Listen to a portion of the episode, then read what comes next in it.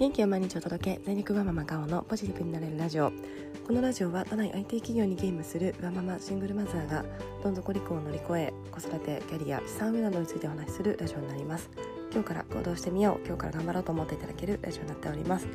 はい、えー、おはようございます。え今はですね日曜日をあ間違った。月曜日の朝になっております。はい、えー、今週も、えー、始まりましたので私も5日間ですね仕事を頑張りたいなと思っております。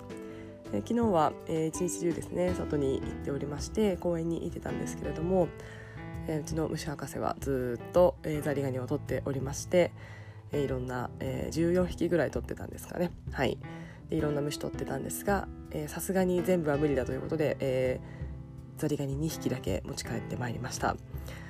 本当にあのずっと外にいて、えー、昨日はお友達たちと遊んでたんですけれども、えー、ずっと外にいたのでやっぱり疲れまして昨日もですね8時に寝て、えー、今日は4時半ぐらいに起きたというような形でだいぶですねすごい寝たので体が、えー、こうすっきりこう気持ちよく起きれた朝になっております。はいで今日なんですけれども、えー、今日はですね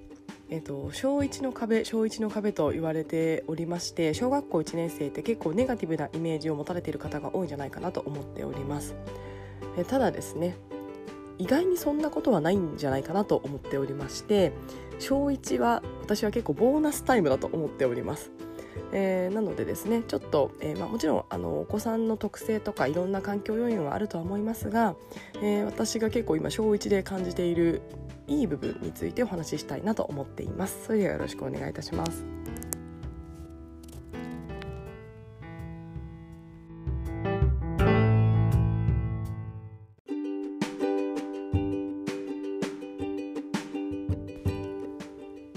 はい、えー、結構ですねツイッターなんかを見てましても小1のデメリットみたいな部分が結構ピックアップされているなと思っております。えー、で私自身もですね、えー、去年年長さんになった時は、えー、本当にですね小1の壁が怖くて怖くて不安でしょうがなかったなと思っております。では我が家の息子小学校1年生で、えー、半年ぐらいちょうど経ちましたが、実際ですね半年経ってみて思うのは、まあ、意外に大丈夫だったなっていうのが、えー、私個人の感想になっています。でもちろんですねこれはえー、本当にですね外的の要因が大きいので人それぞれになってしまうっていうのは前提としてあると思っています、先生とお友達とその学校の、カラーとあとはその子自身の特性っていういろんな要素が絡まって、えー、結果その、まあ、いわゆる壁をどう乗り越えられるかっていう部分になると思うんですが本当にですね我が家運が良かったなと思います。先生に対してもまああの普通の先生というかちゃんとしっかりした先生ですし、まあ、お友達関係まあ細かいことを言えばいろいろあるんですけどもまあ大大まか大枠は大丈夫だなと思っています。えー、なのでですね、まあ、ちょっと本当人それぞれになるので、えー、全然あのすごく大変という方もいらっしゃるかと思いますが本当にこれ我が家の一例ですが私自身はボーナスタイムと思う時間を過ごしているなと思っています。じゃあどういった部分なのかなんですけれども、えー、まず小学校1年生になるとですね一人でやれることが増えるんですよね。えー、朝えー、一人で行きますし、まあ、あの見送りとかをしますが基本的には最初は一緒に行ってたんですけどももう123週間経ってからかなんか一人で行きたいって言い始めまして、えー、一人で行きます。あとごくまれにですねちょっとなんか甘えたりとかちょっと学校で何かあった時とかは一緒に行ってって言われてですね一緒に行ったこともありますが基本的には朝用意をして一人で行ってくれます。で、えー、自分でですね朝の支度とかもやるんですよね、えー、我が家はあのー、ですね忘れ物があってもそれは自分の責任だと思ってますので私があんまりチェックしていません。最初の1ヶ月弱ぐらいは、えー、教科書持った国語持った算数持った、えー、ハンカチ持ったとか言ってたんですけれどももうですねあの忘れたら自分の責任でしょうと思いまして、えー、1ヶ月少しぐらいしてからあの我が家で行くとコロナの影響で、えー、学校がきちんと始まったのが7月ぐらいだったかなとちょっと記憶曖昧なんですが6月7月だったと思うんですけどもそれぐらいから1ヶ月ぐらいはちゃんと見てましたがそれ以降はもう勝手にやらせています。なので朝とかもですね「はい、用意できたはい歯磨きしたはいじゃあ行きましょう」みたいな形で、えー、もうですね声だけかけて一人で行ってくれますので、えー、私自身あの声だけかけてあとは、えー、実際に何かをやるっていうのはだいぶ減っているなと思っています、えー、で帰りもですね一人で帰ってくるんですよね、えー、なのでですねあの送り迎えがないってやっぱりだいぶ楽だなと思います。え今はま在宅勤務と出社が私はあの半々ぐらいなんですけれども、ま、出社の時もですねあの息子は勝手に先に学校に行ってその空いた時間でちょっといろいろやって、え、会社に向かうとかそういったこともできてますのでだいぶですね自分一人での時間っていうのが、え、増えたなっていうのは小学校1年生になってなってから思っています。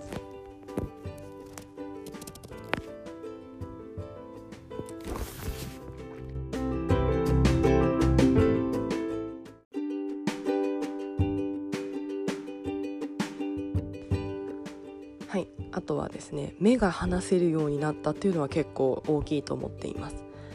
えー、去年ぐらいまではですねこうずっといる時はずっとこう目を離さないようにしようと思っていたなと思っています。例えば公園でいた時は基本的にも目で追ってどこにいるかで何か、えー、こうしてないか。まあ、例えばお友達に怪我させちゃうような何かこう木の棒を振り回してないかとかですね。そういったところで結構目を、えー、離さずにずっといたので結構神経を使ってたなと思っています。ただですね小1になるともう一人で学校に行って帰ってくるっていう一人で何かをするっていうことに親の抵抗も減りますのでそうするとですねちょっと目を離すということが、できるようになったなと思っています。結構ですねあの買い物にも我が家はあの近くにコンビニがありますので本当に12分のところにありますので買い物もですね、えー、1週間予算1000円デザート計画の、えー、1000円を渡してじゃあアイス買ってくるねということで1人で行って5分後ぐらいに戻ってくるみたいなこともできるようになりました。最初はすごい緊張してたんですけどもちゃんと帰ってくるかなとか心配だったんですが最近ではですねあのコンビニまでなら OK だなと思ってましてもちろんあの夜の暗くなってからとか行かせないですが、えー、土日のですね日中とかであれば、えー、1人で行って1人で帰ってくるっていうのも、えー、できています、えー、あとはですね、えー、近くに我が家公園がありましてそこの公園であったら10分ぐらいだったらいいかなということで、えー、何か公園行きたいって言われた時に私が洗濯物を干したい時なんかは、えー、じゃあ、えーと、10分したら帰っといでみたいな形で10分ぐらい行かせてまあ15分ぐらいな伸びちゃったりしますけども、えー、15分ぐらいで帰ってくるとかっていうこともできたりするのでなんかこうずっと気を張り詰めていないでも一瞬目を離せるっていうことがえー、子供もできるようになりますし親もそれに、えー、抵抗がなくなるなれるっていうところはだいぶ精神的に楽になったなと思っています。公園なんかでも、まあ、一応ですね目の届く範囲内にはあの視界の範囲にはいてねということをちゃんと伝えてえー、まあ、我が家の息子は比較的それを守る子というのもありますが、まあ、あのあそこら辺にいるなっていうところを私も認識だけはしておいて、えー、本を読んだりですね。あとはまあお友達がいる時はお友達とお話ししたりということができるのでだいぶですねこう安心して目を離せるっていうようになったことはだいぶこの1年で大きな変化だったなと思っています。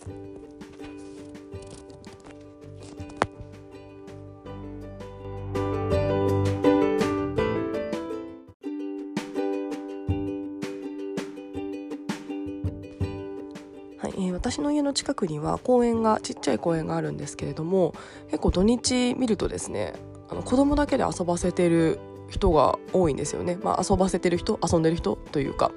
あの小学校1年生同じクラスの子なんかが「あ何々ちゃん何々行く」みたいな形で息子が声をかける子が子供だけで結構遊んでたりするのでやっぱり小1になると結構ですね一人で近くの公園だったら遊ばせるみたいな親御さんも結構多いのかなと思っています。えー、結構我が家はまだ土日ですねあの近くの公園というよりは遠くの公園に行くことが多いので、えー、一緒に行動してますが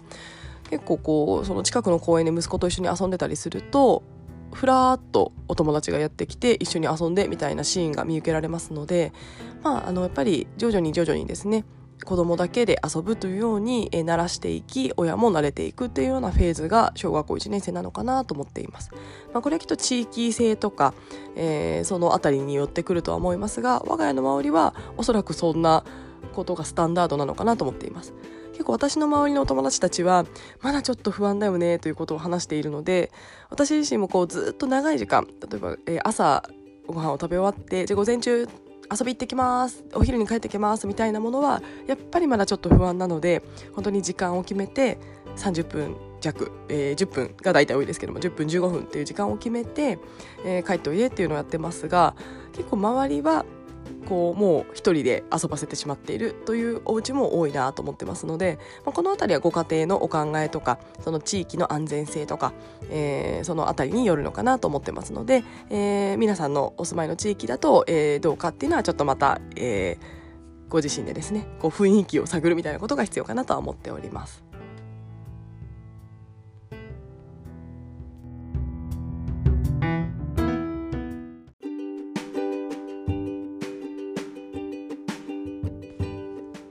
はい、えー、あとこれはですね男の子の親だからというのもあるかと思いますしもしかしたら女の子だとちょっと違うかもしれないんですがだいぶですねコミュニケーションが取れるというのは、えー、大きく変わった点かなと思っています。結構ですね小1になるとこうなんかしっかりするんですよね。なんかこう発言とかもちょっと大人びてくるなという感覚がありますしえあとこうやっぱり大人が言っていることをちゃんと理解して行動するっていうのがだいぶできてきたなと思っています。でさらにですね男の子特有かもしれないんですけれども結構ですねお母さんを喜ばせようという気持ちが結構あるんじゃないかなと思っています。結構ですねちょこちょこ私が喜ぶようなことをしてくれるんですよね。お風呂でドライヤーでちょっと別の部屋で髪の毛乾かしていて戻ってきたらえー、私の大好きな炭酸水が注がれていてなぜかパソコンまで用意してあって「ママはい仕事するでしょ」みたいな形で なぜか用意してあったりとかですね。えー、あとはですね何ですかねえー、っとそのコンビニでデザート、えー、1000円週1000円計画みたいなものをやっている中で、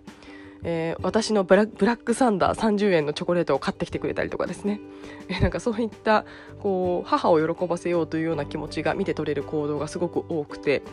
えー、これはですね本当に成長したなと思いながら思っています。結構ですねやっぱりお母さんが好きっていう気持ちは女の子もあるかもしれないんですが男の子すごい大きいんじゃないかなと思っています。えー、ちょっと前なんですけども授業参観が我が家の学校、えー、ちょっと、小規模で開催されましていろいろコロナの対策取ってくださった中でやってくださったんですけれども男の子は特にですねもう嬉しそうなんですよねあれうちのお母さんみたいな形でなんかもうずっと見てますしもう授業中あの後ろであの見てるんですけどもあの前見ようよみたいな見すぎ私のことみたいな形ですごい後ろを見てくるんですよね。で終わった後休み時間になった時に男の子は結構お母さんの方にこうくっついていってなんかこうベタベタしてました。うちの子もベタベタしてました。なんかそれを見ててですね、まあ、女の子の子もやってたかもしれないんですがちょっと目に入ってこなかっただけで私とかあの私の周りの友達がたまたま男の子のお母さんだ,、ね、だったんですがみんなやってきてベタベタしておりました。すごくですねこうこんなにベタベタしてくれるのも今だけだなと思いながら接してるんですけれどももうですね私個人的にそういったあの総合して小1について思っているのが、まあ、もちろん最初の、えー、子供が慣れる段階とかはあのいろいろ大変ですし、まあ、今もですねちょっと友達とのトラブルとかもあの持って帰ってくるのでいろいろ大変な部分もあるんですけれどもとはいですねやっぱり目が離せるようになってこう親の、まあ、ストレスというか神経というかを使うっていうのもちょっとだけ減りましたし目が離せるようになってずっと気を張ってる状態っていうのも多少は減りましたしさらにはこう一人の人間としてなんかですねこう成長していく中でこう人を喜ばせようというような気持ちが大きくてこういろいろ優しいことをしてくれるみたいなこの瞬間がですねボーナスタイムだなと思いながら最近は過ごしております。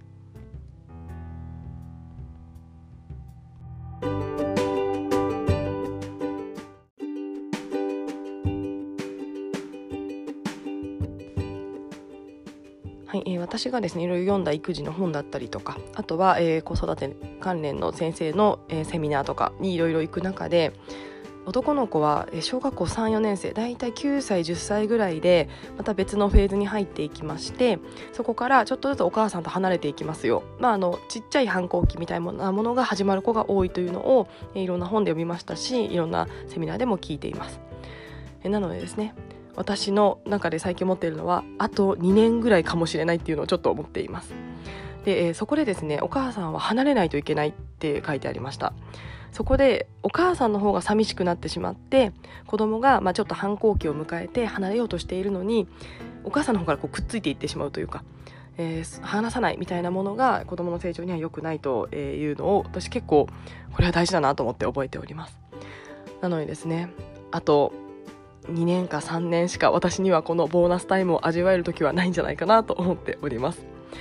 えー、なのでですね子どもの成長過程で、まあ、ちょうど小1って、まあ、外的要因その働いていたりすると、まあ、壁と言われていますし、まあ、実際にあの子どもの特性とかあとは先生の相性とかいろんな要素が相まって小1が本当に大変な方もいるかもしれないので個人差はあると思いますが、えー、そういったですね悪いことばかりではないっていう可能性もあるっていうのが私は小1だと思っています。えー、なのでですね小1の壁っていうのは、まあ、すごく、あのー、不安な方も多いかとは思うんですけれどもいろいろ結構対処できることが多いと思っています。えー、お迎えがいけなそうであれば、えー、とですねファミサポさんを探しておくとか地域の方との連携をちょっと強めておいて何かあった時にサポートできる体制をとっておくとかえー、あとは宿題に関してはもうあの入ってみないとわからないのでもう入ってから考えるとかですね。いろいろ、えー、小1の壁と言われてますが個人的にはそんなに高くないことも多いんじゃないかなと思っていますあと一番大きいのは仕事ですよね仕事との調整がどうできるかというところだと思うんですが、まあ、ここはですねあの小学校1年生の最初はやっぱり確かに慣れるっていう部分では大変かと思いますのでそこはうまくですね時間の調整とかを、え、交渉しておくっていうのは一つ大事なんじゃないかなとは思っています。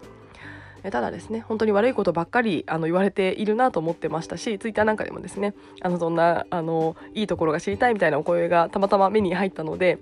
えー、ぜひですね悪いことばっかりじゃないよというようなことをちょっとお伝えをしたくあの我が家の一例なので本当にあのそうじゃないご家庭もあるかもしれないんですが、えー、本当にいろんな要素が相まって大丈夫なこともあるというのをですねお伝えしたく今日は小1ではボーナスタイムだというようなお話をさせていただいております。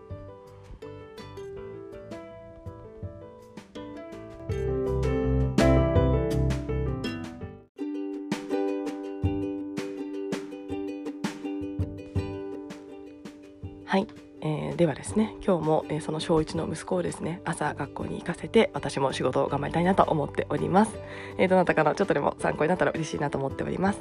はい、えー、それでは今日も聞いてくださいましてありがとうございました。今日からお仕事の方お仕事の方多いかと思いますが一緒に頑張りましょう。